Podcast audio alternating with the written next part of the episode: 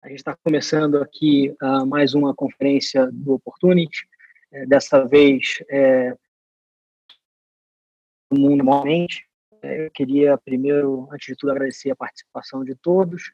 Uh, a gente vai estar tá, uh, batendo um papo aqui sobre o nosso cenário macro atual e sobre as nossas estratégias de renda variável. o Marcos Molica, que é o gestor do Opportunity Total, do Opportunity Market e do Icatu Previdência, vai vai descrever um pouco esse cenário econômico que a gente está vivendo, uh, comentar um pouco das estratégias que a gente está uh, usando hoje uh, no, nos fundos macro, e depois o Luiz eh, vai comentar um pouco das estratégias que a gente está tocando aqui na, na, parte de renda variável.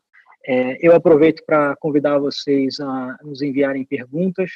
A gente também, eh, já de antemão, peço um pouco de desculpas, a gente está usando pela primeira vez essa ferramenta, mas que está ficando uh, bem mais uh, conhecida aí ao longo dessas últimas semanas.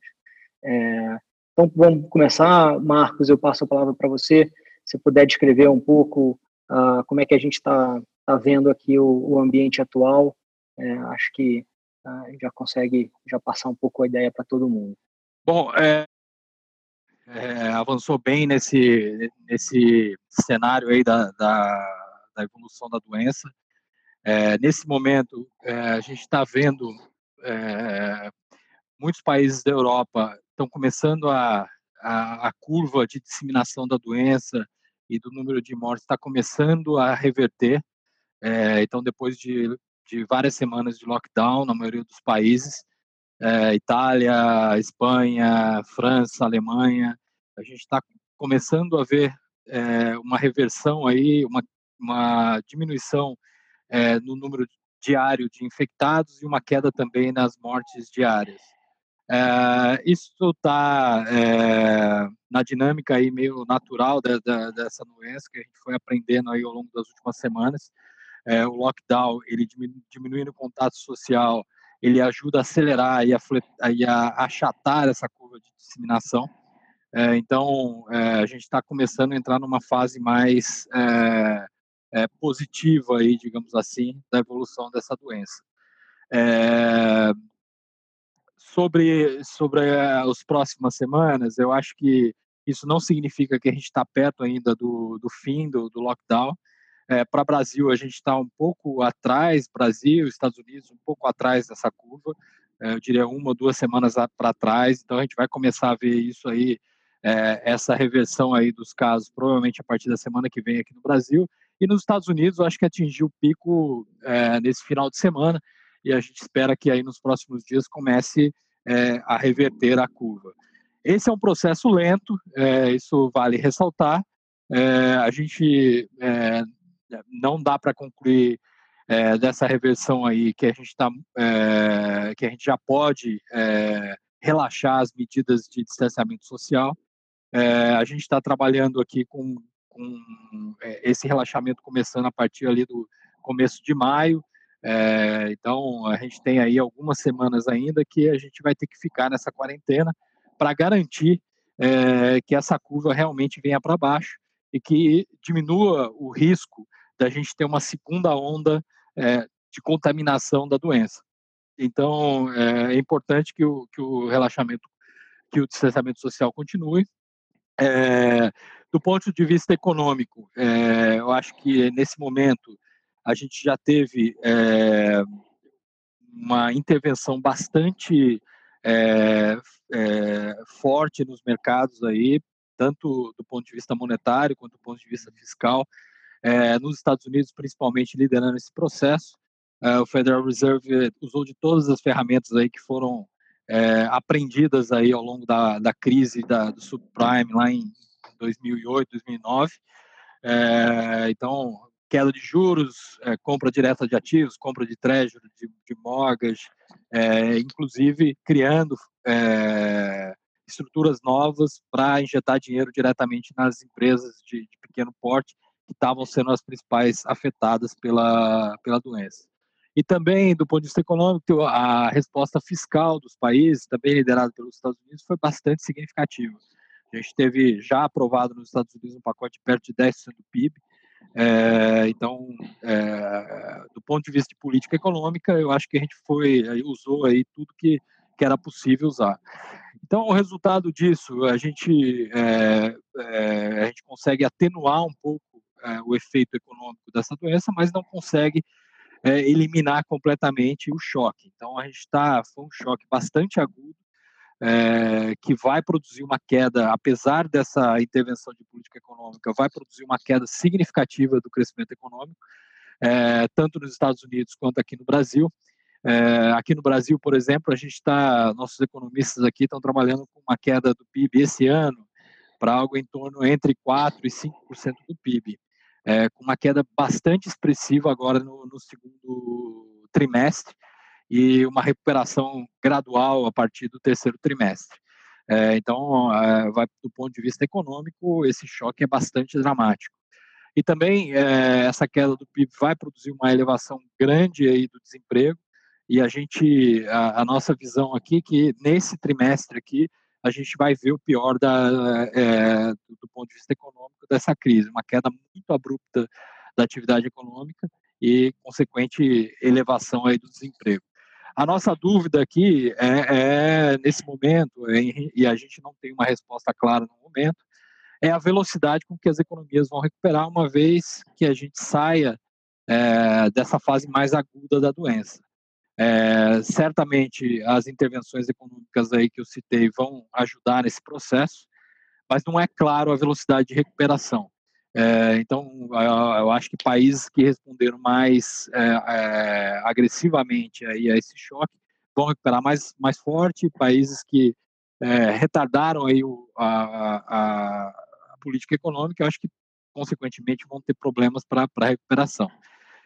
A gente é bastante, nesse, nesse processo, a gente é mais otimista com, com os Estados Unidos, é, a gente acha que lá a resposta de política econômica foi bastante forte, os mercados são bem mais flexíveis, então vai acontecer é, o que a gente espera que aconteça num país flexível, teve um maciço desemprego e queda da atividade no primeiro momento, é, mas também é, isso implica que a retomada é mais rápida, os contratos de trabalho são mais flexíveis, é, as, é, a parte de negociação de dívida também tem uma flexibilidade grande, e principalmente acho que as políticas econômicas estão mais coordenadas.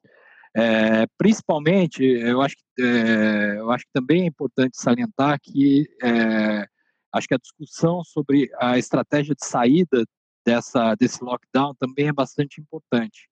Nos Estados Unidos está é, sendo discutido a necessidade de ampliar é, dramaticamente o número de testes na população, e, e criar mecanismos aí de que eles chamam de contact tracing, é, que é você ter um mapeamento aí da, da de, das pessoas e, e é, a forma como que elas entram em contato com pessoas contaminadas para eventualmente você intervir e, e colocar elas numa, num, num, lockdown. Essa discussão parece mais atrasada aqui no Brasil.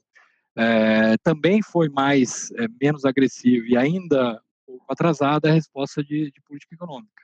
Essa semana nós estamos aí indo para o Congresso para aprovar as principais medidas ainda. Então a gente espera que aprove aí a, a, a parte fiscal, a PEC da é, chamada PEC da guerra, né? E, e também medidas que deem mais autonomia ao Banco Central de atuar diretamente nos mercados e comprando título tanto público quanto privado. Então a gente acha nesse ambiente, Estados Unidos está é, tá um pouco na frente, então isso reflete nas nossas posições. A gente tem é, mantém posições em bolsa americana é, maiores do que do que a nossa posição em bolsa aqui, e a gente vem crescendo essa posição em bolsa americana à medida que a gente vai ganhando mais visibilidade nesse cenário. O que a gente mantém posições e com bastante convicção aqui no Brasil são as posições de juros. A gente acha que nesse ambiente é, o Banco Central vai ter que voltar a cortar os juros e, mais importante, acho que ele vai ficar um bom período é, sem é, necessidade de subir os juros. O choque, apesar do movimento de câmbio forte, o efeito líquido vai ser extremamente deflacionário. A inflação desse ano a gente está prevendo alguma coisa abaixo de 2 e ano que vem já também abaixo da meta, com crescimento negativo esse ano e retomando, mas nada brilhante ano que vem. É, então, o ambiente aí de juros parece ser um ambiente por um longo período, um ambiente de juros baixo, e a gente vem refletindo isso nos fundos, com a posição aplicada aí na parte mais curta da curva nominal e também é, em posições das NTNBs intermediárias. É, são posições que a gente vem carregando aí e aumentou ao longo dessa, dessa crise. Então, é, é, acho que do meu lado é isso. Passo agora para o Luiz Constantino para comentar a, a, parte de, de equity. É, boa tarde a todos. Me escutam bem? Tá bom. É, vou começar falando um pouquinho da parte bolsa. Como a gente sempre começa, né? Falar o que, foi o mês de, de março em performance, né? Então, foi uma queda né, brutal no, no índice, né? Bovespa caiu quase 30%, né? 29,9%. O Selection caiu mais ou menos em linha com, com o índice, um pouco pior, caiu 31%, e o Long Base caiu 18%. É, destaque é, entre as empresas, né? Acaba que uma queda dessa, tudo cai muito parecido, né? Tem uma a, acaba que tudo correlaciona bastante. Então teve algumas algumas empresas que caíram mais, mas é difícil separar o que é destaque positivo e negativo nesse momento. É, Antes de falar um pouquinho do que a gente tem feito na carteira, o que a gente tem mudado, vou falar um pouquinho de como está a visão é, de bolsa, do que a gente tem feito na parte do direcional, especialmente do, do long base, que tem uma flexibilidade maior nessa, nessa gestão do direcional. Né? É, acho que o Molica já traçou bem o cenário, mas como é está sendo o arcabouço que eu tenho usado aqui um pouco para ajustar a exposição direcional do fundo. Né? Eu vejo no momento que a gente está, mais ou menos uns três blocos é, em relação a essa crise. Né? O primeiro é essa parte da quarentena, saber quanto tempo vai durar, é, quanto tempo vai ser necessário a gente de fato ficar no isolamento horizontal mais mais intenso para conseguir de fato achatar a curva e começar a se pensar em flexibilizar. Então, acho que esse é o primeiro ponto. O segundo ponto é nessa flexibilização do lado da, da epidemia, como vai ser feita, em que intensidade vai ser feita, que setores, qual a velocidade, como que vai ser esse risco da, da segunda onda. Né? E, e eu acho que para isso é necessário, como o Molica bem traçou, a gente está com uma capacidade de testes é, mais alta, é, se conseguir fazer os testes de anticorpos, melhor ainda, para conseguir quem saber quem já está imune, é, para conseguir liberando essa parte da população de forma mais rápida. É, e aí depois vem a parte econômica, né, de como vai ser a recuperação. E isso depende muito, claro, do que os governos estão fazendo do lado fiscal e do lado monetário, mas eu acho que é primordial o tempo de duração da, do, da primeira e da segunda parte que eu tracei. Então, quanto mais se demorar para conseguirmos voltar à normalidade, é, mais tempo né, você vai acumulando é, de um impacto muito forte nas empresas e começa a ficar difícil de imaginar que as empresas vão estar com a saúde financeira forte no, no segundo semestre se, se essa crise durar muito. Né? Uma crise de intensidade nunca antes vista, está sendo muito forte, um choque de oferta, um choque de demanda, então deixa a gente bastante preocupado em saber quanto tempo vai durar é, essa parte de isolamento e mesmo com uma volta mais fraca. É, na parte do primeiro bloco, a gente tem ficado um pouco mais animado, como o Molica já disse, né? A gente já tem visto a curva nos, nos, nos países em que a contaminação é, é, ficou mais forte no início. A gente já vê a curva caindo, né? Não está tá nem mais no platô, já vê o número de novos casos caindo. É, e nos Estados Unidos já parece estarmos chegando nesse platô. Então, o Brasil está um pouco depois nessa curva, mas em compensação tem a boa notícia de parece que a gente começou a quarentena né, antes de, de, de, muitos lugares. Então, talvez facilite um pouco de como vai ser essa curva. Acho que tem outros problemas no Brasil que podem atrapalhar também essa contaminação, que é um pouco é, é, como comunicar o programa para a população, é, é, dado a, a desigualdade social de quanto vai ser a adesão e, de fato, medidas de cuidado necessárias para diminuir o contágio. É, então, ao longo dessa, desse mês, né, a gente teve o call do mês passado, logo uns 10 dias depois a gente fez um call é, é, adicional, dado tudo, toda a mudança que teve. A gente já tinha reduzido um pouco né, a exposição do fundo, a gente rodou o início do ano, o long base comprado entre 80% e 90% em geral, é, com, a, com, com, os efeitos da, do início da, da epidemia, a gente foi reduzindo o fundo, então no call de março, é, no início de março, né, falando sobre fevereiro, o fundo estava rodando perto de 70%, e a gente até achava que naquele ponto talvez a gente fosse aumentar, porque a gente tinha uma correção razoável na Bolsa.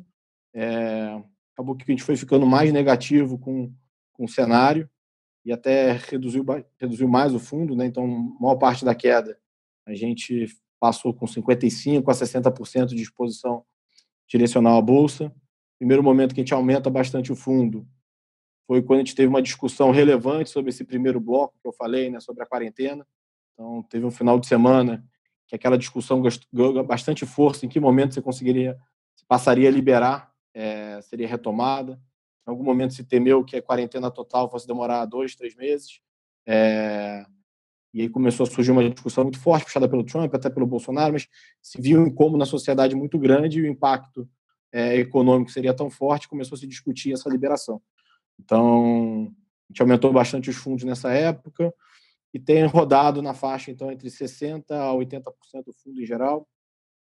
Na margem, a gente está com 80%, a gente voltou a aumentar o fundo, aumentou uma parte em, em S&P né, e, e, e, Nasdaq, pelos motivos que o, que o Molica já traçou, né, de achar que lá, talvez, esse segundo bloco de como flexibilizar a economia é, e, e, como flexibilizar a quarentena e como é, dar os estímulos, tanto monetários como fiscais, ter uma capacidade maior, é, a retomada lá pode ser antes e talvez mais rápida do que aqui no Brasil. Então, a gente decidiu diversificar um pouco essa exposição em bolsa, é, mas na margem a gente está um pouco mais comprado também, como eu falei, a gente tem tido bons sinais da, da, da trajetória de contaminação em diversos países. É, acho que ainda tem bastante risco né, de, na flexibilização de como vai ser feita e, e muito cuidado no impacto econômico do que está acontecendo. É claro que os preços da bolsa já ajustaram bastante. Então, à medida que a gente vê algum vetor positivo nesses três blocos que eu tracei, deixa a gente um pouco mais animado, porque bem ou mal os preços já comportam é, é, um cenário bem mais negativo, né, de forma geral. Mas a gente ainda acha que é ter, ter alguma prudência, não ficar super comprado. Então a gente chegou a ficar rodando o fundo é, é, recentemente a 60%, como eu falei, agora está com 80%, mas a gente não é, não dá para dizer ainda que o pior passou. Né? Então, a gente já está em níveis muito melhores que a gente chegou na bolsa, não dá para dizer que o pior passou, mas eu acho que hoje dá para ficar um pouco mais construtivo, pelo menos momentaneamente no fundo.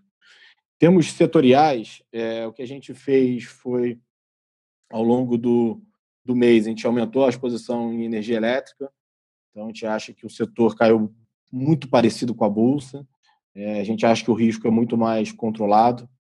É claro que no momento desse sempre tem riscos de é, é, mudanças regulatórias ou um impacto um pouco maior. A gente tem achado que as coisas têm ido na direção que a gente esperava. É, então, acho que o desconto foi exagerado. Então, veio um retorno muito bom nesse setor. Outro setor que a gente aumentou foi a parte de bancos. Então, a gente vinha, vinha com uma posição pequena em bancos né, tradicionais, né, Itaú, Bradesco. Acha que nesse momento fez sentido aumentar. Ponto de partida de valuation já era mais barato. É, acho que essas ameaças competitivas de fintech, por mais que vão continuar existindo, e, e eu acho que continua sendo a tendência alongando mais o horizonte, perdem fôlego no curto prazo. Então, valuation de banco já se esperava uma compressão de retorno, então a gente aumentou um pouco. É claro que na inadimplência vai aumentar, é natural, mas vai ser bastante forte, eu acho que em pessoa física e pequena e média empresa, que vai sofrer muito com essa crise. Mas a gente acha que os bancos entraram com um balanço sólido nessa crise, a gente estava no início do ciclo de alavancagem, né, que a gente viu nos últimos anos do Brasil, apesar de um ciclo positivo para a Bolsa, o ciclo econômico estava começando de fato agora. Né? Então, a gente não deu tempo para ter uma postura muito agressiva ainda na parte de crédito da, dos bancos, nem do lado das empresas, em alavancagem. Então, a gente acha que a gente entra nessa crise de forma um pouco mais tranquila desse lado de balanço de crédito, apesar de, de reconhecer que o choque vai ser forte é, para a saúde de diversas empresas, é, especialmente as menores. É, mas esse foi um ajuste que a gente fez. Saúde, que a gente tinha falado que no início da crise, foram os setores que a gente tinha reduzido dado que era o núcleo do, do problema. A gente tinha medo de como seria a, os efeitos, né, de possível sinistralidade mais alta, possível medidas regulatórias. é, era um setor que, bem ou mal, tinha uma, uma relevância para o nosso portfólio, né? então as empresas juntas davam mais ou menos 10% do fundo. A gente decidiu reduzir para ter espaço, caso tivesse é, uma reação mais exagerada, poder, poder ter capacidade de aumentar ou não, e foi o que aconteceu. Né? Assim, o setor acabou sofrendo mais do que a gente esperava. É, na verdade, a bolsa como um todo sofreu muito mais do que a gente esperava, né? a queda foi forte. E, e o setor chegou a ficar pior do que a bolsa no meio do mês. É, e, e, ao longo do, do, do, tempo, o que a gente foi checando foi que a sinistralidade, ou seja, os custos da empresa não subiriam, até cairiam nesse primeiro momento, porque apesar de ter muita internação vindo do, do, do Covid, é, o que estava acontecendo é que todas as outras internações é, dependente de cirurgias eletivas, não estavam acontecendo. É, consultas e exames também diminuíram muito. Então, a atividade que a gente viu né, foi muito espalhado. Então, acabou que eu acho que o custo para as empresas vai cair e não subir. É, uma parte disso vem depois, mas o agregado a gente acha que ainda vai ser de sinistro mais baixo. O mercado temeu muito isso no início. É, e dado que é um setor que eu vejo como menos cíclico né, na retomada, e até a demanda está né, tá muito Tá muito aparente já, né? Assim, a, a necessidade do produto de você ter, ter um, um, um plano de saúde. Então, a gente acha que para a retomada é, fica um pouco melhor do que o resto da economia, é, dado que estava sofrendo mais ao longo do mês, a gente voltou a aumentar as posições. É, então, foi, fez um aumento de forma geral, nossa posição mais relevante é a Sul-América é, no setor. E um que a gente, é, a gente reduziu histórias mais alavancadas, a gente já tinha pouco, né? a gente venha frisando ao longo de 2019 que apesar do resultado positivo do fundo, né, ter tido uma performance boa, a gente tinha a gente via como como se a gente tivesse tomado pouco risco específico, né? Em geral, as, as histórias que deram certo para a gente foram histórias de risco baixo até, então Alpargatas, Aliança, é, B3, Equatorial, Energisa. Então, tinham sido empresas importantes para a gente em 2019, empresas que a gente não acha que, é, é, que o risco era tão grande. Então, não tinha uma parcela tão grande da carteira nesse tipo de história. É, acho que tinham, a gente reduziu. É, então, isso também foi, foi um ponto que a gente fez um filtro na carteira, passou um pente fino bastante forte nesse sentido. Então, acho que histórias mais complicadas para a gente são muito pequenas hoje. É, e um setor que a gente mudou a cabeça, até em relação ao que a gente falou no outro call, foi o setor de shoppings. É, a gente começou a crise achando que podia ser uma oportunidade, novamente, quando a gente discute aqui né, esses efeitos da crise, muito se pensa nos efeitos de atividade, às vezes pontuais, que as empresas estão tendo. Isso para a gente é pouco relevante. Em geral, esses efeitos de trimestre, até do ano, nesse caso, fica pouco relevante, né, porque a gente começa a ter uma queda de 20% na bolsa, 30%, 45% que nem chegou. Você falar que vai perder o lucro de um ano, é, pesa muito pouco para o valor da empresa. Então, o lucro de um ano seria algo como 5%, 7% do valor de uma empresa. Então, não é você perder 50% ou 100% do lucro que vai mudar essa história quando a queda é 40%. Pessoal, eu não sei se vocês estão com o mesmo problema do que eu, mas o, o Luiz estava falando e, e, travou aqui. Uh, ele deve estar entrando de novo na, uh, na conferência. É, eu vou aproveitar então, enquanto ele uh, não retoma, e vou passar aqui algumas perguntas que já foram uh, colocadas. É, a, a, gente já recebeu aqui algumas, algumas perguntas, eu vou passar então para a primeira pergunta aqui para o Marcos.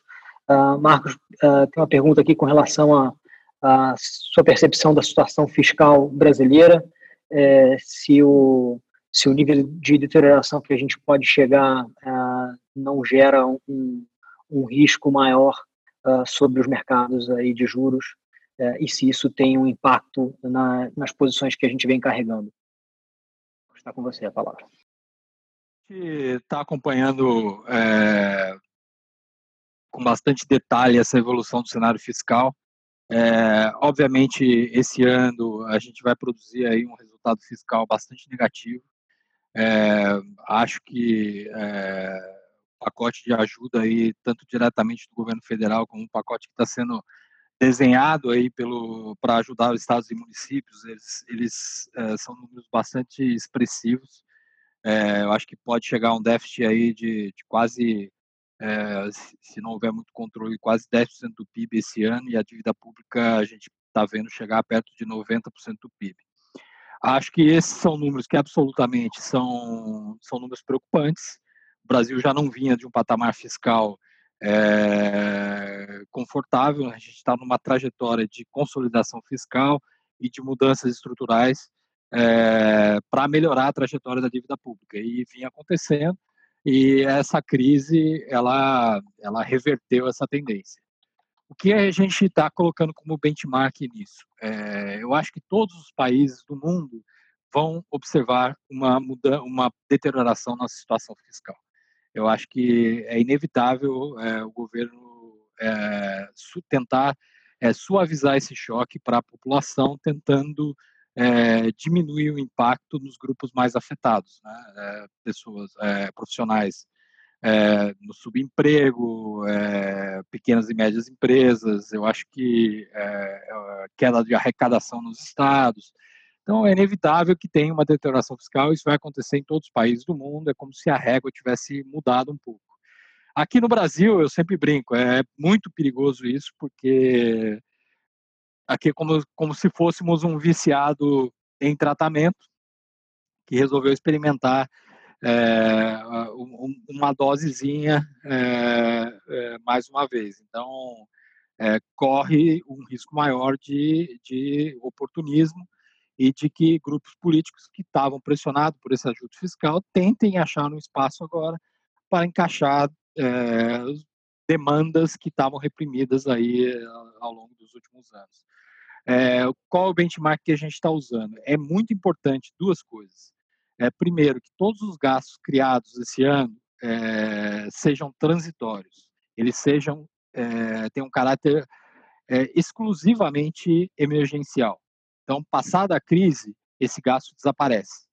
Então, a gente vai ter um efeito once for all aí na, na dívida pública e depois a gente retoma a trajetória de convergência para patamares mais baixos de endividamento.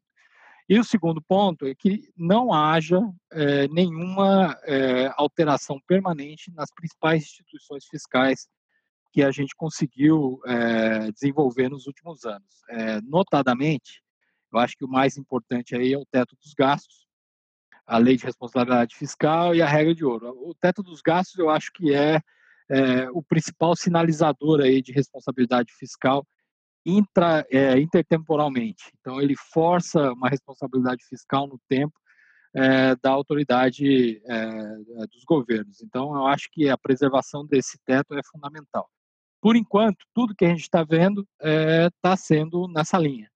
Então, isso está é, fazendo com que a gente tenha, assim, esteja preocupado, mas acho que esse choque vai acabar sendo transitório a gente vai ter o impacto da dívida pública e depois a gente vai retomar essa trajetória. Mas, assim, é uma coisa que a gente está monitorando atentamente, não é, é, é, uma coisa que a gente toma como dado que, que, que vai acontecer. Essa semana a gente vai ter, é, nós teremos votações importantes. É, eu acho que um ponto importante aí é o pacote de ajuda aos estados e municípios. Houve muita discussão semana passada em que se levantou a possibilidade de introduzir alguns tipos de gastos que poderiam dar é, margem para um aumento permanente de gastos aí da, de, desses entes da federação, principalmente aí permitindo que, o, é, que os estados é, pudessem endividar aí até 8% da receita líquida com garantia do tesouro e sem nenhuma contrapartida. então esse é um ponto que está polêmico é, o, o, presidente da Câmara, Rodrigo Maia, está, eu acho, trabalhando é, para derrubar esse ponto. Eu acho que as discussões evoluíram ao longo do final de semana. Ele tirou a votação que ia acontecer na sexta-feira é, para discutir essa semana ainda como que vai ser feito. Então, esse é um ponto importante que a gente está tá monitorando. É, aparentemente, eu acho que tem uma predisposição aí das lideranças de é, fazer algo que não tenha impacto permanente nas contas públicas. Mas do ponto de vista de estratégia, por causa desses riscos, nós estamos é, nós estamos concentrando as posições na, na, parte mais curta da curva de juros, até janeiro 22, janeiro 23 a gente tem muito pouco, é mais, a maior parte da posição no janeiro 22 e nas NTNBs, que bem ou mal tem é, é, um colchão aí, tem uma proteção aí contra é, um, spike aí da, da, da, inflação que possa vir com uma deterioração fiscal mais aguda. Então, a gente, nesse ambiente, a gente está é, evitando a parte mais longa da, da parte de, de NTNBs, a gente não tem B50, a gente até tinha no começo da, da crise, a gente zerou tudo, é, e não está alongando também na curva nominal. Então, são estratégias aí que a gente está tentando é, fazer de maneira mais defensiva para tentar evitar esse risco aí de, de deterioração fiscal. Que você está com a palavra, uh, tem uma outra pergunta aqui com relação à, à sua avaliação do, do real dólar nesse momento. Uh, acho que uh, se eu puder colocar algumas linhas a respeito. Olha, o, o, existe, assim, o, o, real tem, tem se perfumado como uma das piores moedas de emerging markets. É, eu acho que isso tem um pouco a ver aí com essa resposta um pouco é, conturbada que a gente está vendo aí, da, da, tanto do ponto de vista de saúde pública, com informações desencontradas entre ministro e presidente, quanto de um atraso um pouco de política fiscal e monetária aí que a gente viu no começo dessa crise. Então, a gente está tendo uma, uma saída expressiva e vem pressionando o real. A gente não tem não, não prefere não ter posições no real nesse, nesse momento, a não ser táticas e bem, bem curtas. É, acha que o movimento de desvalorização ele tá, é, já foi, já andou muito. É, então a gente acha que é, assim, o real já se encontra no nível de desvalorização expressiva. Já houve uma saída também substancial de capital de emerging markets, principalmente aqui de Brasil. Então a gente acha que assim, uma parte grande desse movimento de alta aconteceu. É, pode mais? A gente acha que, que pode, assim, enquanto não tiver uma solução para essa crise, a gente acha que tem um risco aí de, de desvalorizações adicionais, mas é, o nível agora não parece mais atrativo. É, o Banco Central tem tentado atenuar, talvez uma, poderia ter sido um pouco mais agressivo, mas é uma questão de, de estilo aí, podia ter vendido um pouco mais de reserva, feito um pouco mais de swap, mas é, ele vem atuando diariamente com todos os instrumentos que estão que é, disponíveis. Isso vem ajudando a, a, a evitar aí é, distorções desse mercado. Então, acho que é isso. A gente tá, prefere estar tá fora do real nesse momento. Beleza, Molica, obrigado. É, então, o, o, Luiz está de volta. Luiz, você estava terminando de falar um pouquinho sua avaliação sobre uh, o setor de shoppings.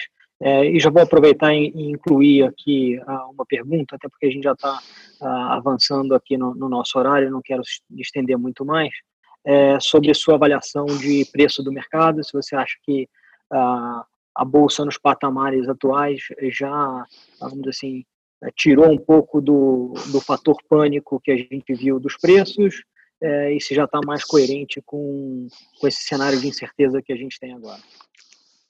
Na parte de shoppings que eu estava falando era que nos shoppings, apesar das empresas terem balanço sólido e, e, e conseguir aguentar alguns meses de, de receita pior, é, o que tem deixado a gente mais preocupado em relação a qual vai ser o nível de operação que elas vão estar rodando no ano seguinte em diante. Né?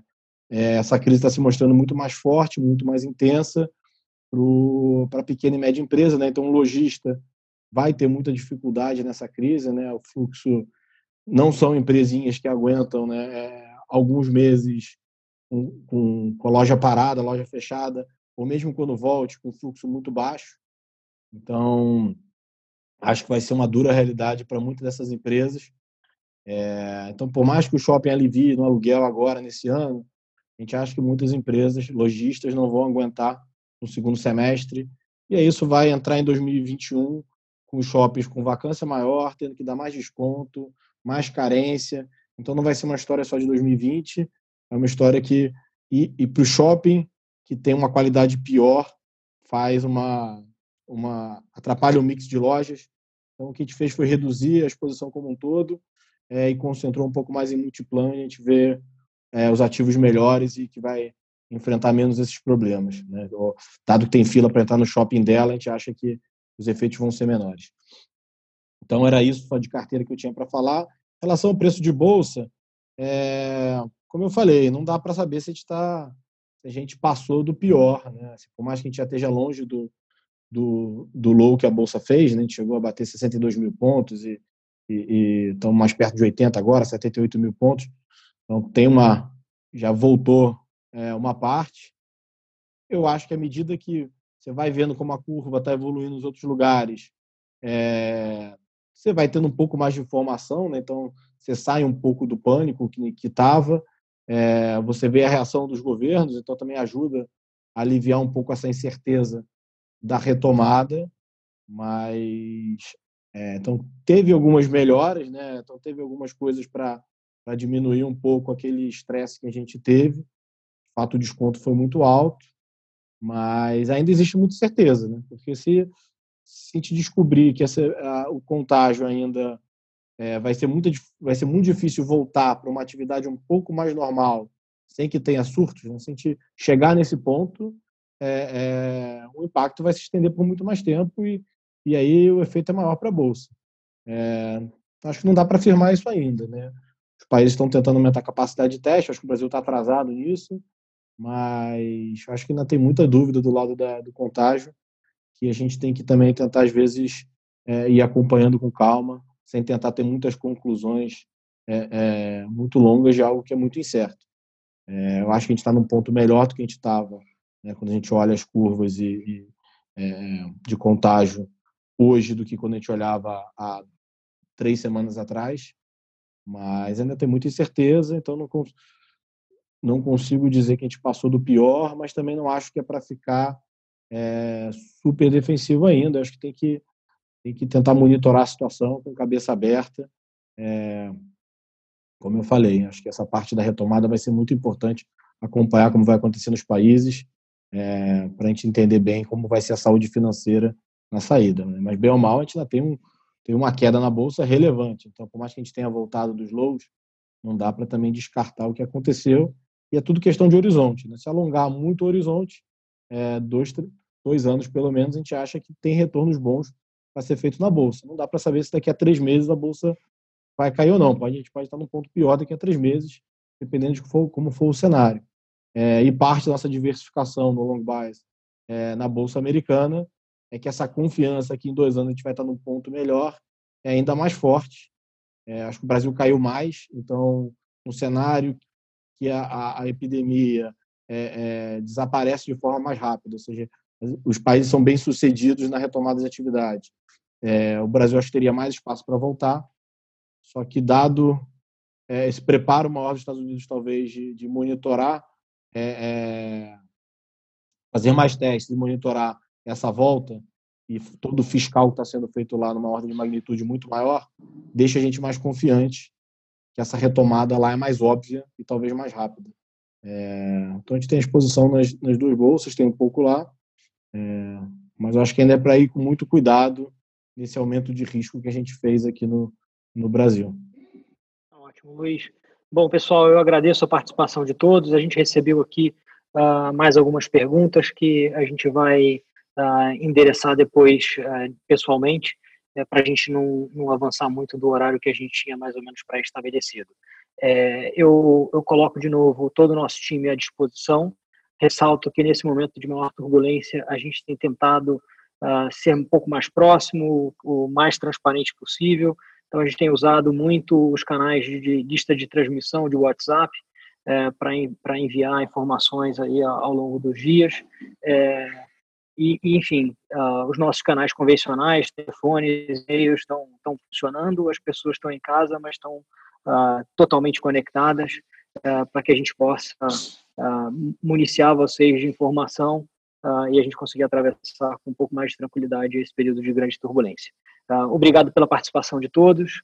Uh, obrigado, Marcos e Luiz. Uh, e até o, o nosso próximo bate-papo.